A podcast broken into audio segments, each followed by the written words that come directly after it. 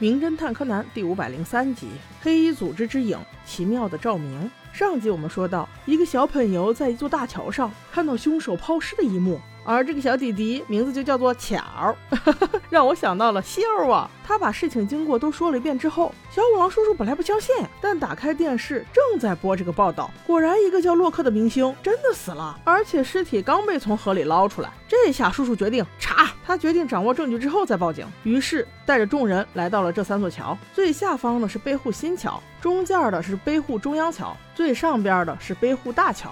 站在背户新桥上时，乔小弟没有任何想法。这时，柯南和叔叔还没有着急呢，本田英佑却急了起来。他说。小弟弟呀，你好好想一想，如果这座桥不是，咱们就去下一座桥。哥哥带你去，不要忘记任何细节哦。边说就边把乔小弟领到了中间的背户中央桥。小弟弟在桥上扒着栏杆，还是沉默不语。正当本田在郁闷时，小兰接到了来自原子的电话，刚一接通就哭哭啼啼的。原来死了的这个洛克是原子最近超爱的欧巴。小兰顺势赶紧问他：“你是不是很了解呀？”原子说：“那当然了，今天是他的追悼演唱会，我说不定还要去呢。”小兰赶紧就问：“那你知道什么钉子折了的跟这个洛克明星有啥关系吗？”原子的回答让众人有了新的线索。他说：“我知道呀，洛克所在的乐队标志就是一条蛇缠绕在钉子上啊。”不但说了这些，原子还告诉了小兰这个标志在哪可以找到。众人挂了电话，赶紧就赶到了刚才原子说到的文化用品店。不过大家到了之后发现，这个标志和小弟弟形容的标志有点不一样啊。不过这个难不倒柯南，他问店主说：“你这个海报的一角都翘起来了，是不是准备要换呢？”那个店主才说：“是啊，是啊，其实前两天乐队是要换金标志的，谁知道主唱洛克能出现这样的事儿，现在只能先收起来了。”边说着边把新标志拿出来。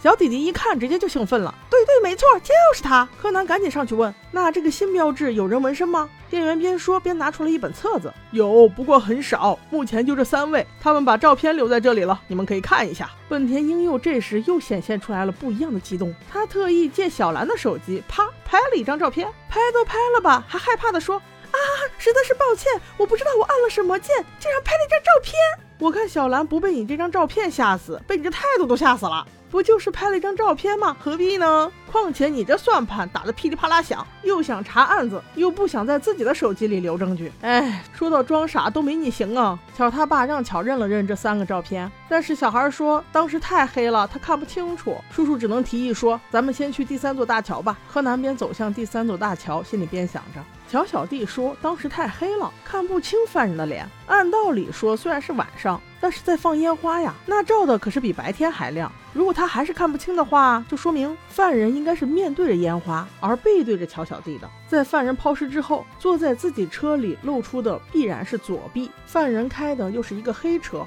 柯南赶紧对照了刚才本堂英佑在小兰手机里误拍的照片，开黑车、左臂上有纹身的，而且还戴帽子的人，就只有右边的第三人了。那嫌疑犯已确定，目前还有疑点的就是那个大钉锤了。这时，柯南边走，已经走到了背户大桥的中央。那在桥的左侧侧有一栋大厦，正好被两座运行的电梯平均分成三份。那这两溜电梯。不但用了观光玻璃窗，而且玻璃窗上还都镶有了灯带，每到晚上就闪闪发光。从站在远处的桥上看，真的非常像一个钉锤的手柄。而正在此时，路面上经过了一个大的广告车，广告也是发光的，勾勒的形状是一个当红茶壶的形状。当它经过这栋大楼的中间时，远远看去，真的很像是一个大头冲下的钉锤啊！哦，原来是这样，所有的细节都对上了。也就是说，当时犯人的抛尸地点就是背湖大桥。那目前就只剩下证据了。这都是好几个月之前的事儿了，证据该怎么找呢？呵呵，这个倒是难不倒柯南。他让小五郎叔叔打电话联系了木木警官，决定对犯人使用一次钓鱼执法。今晚正好要举行死者的追悼演唱会，所以嫌疑犯肯定会去。于是木木警官就在演唱会门口守株待兔。终于那人出现了。他坐在自己的车上，悠闲的很。木木警官见到他之后，没急着先问话，先让柯南去放了一挂鞭炮，然后才问嫌疑犯说：“过年那天晚上，有人看到你抛尸了。那天晚上你在哪儿？说清楚。”嫌疑犯吊儿郎当说：“警官，说话是要讲证据的。过去好久了，我不记得了。”木木警官也不恼，又问：“我们目击者除了看到你之外，还听到你的声音哦，你就不要再狡辩了。”嫌疑犯这时显然还是掉以轻心，他说。怎么可能？当时放了很多新年烟花了，他怎么可能听见我的声音呢？呵呵呵你掉入陷阱了。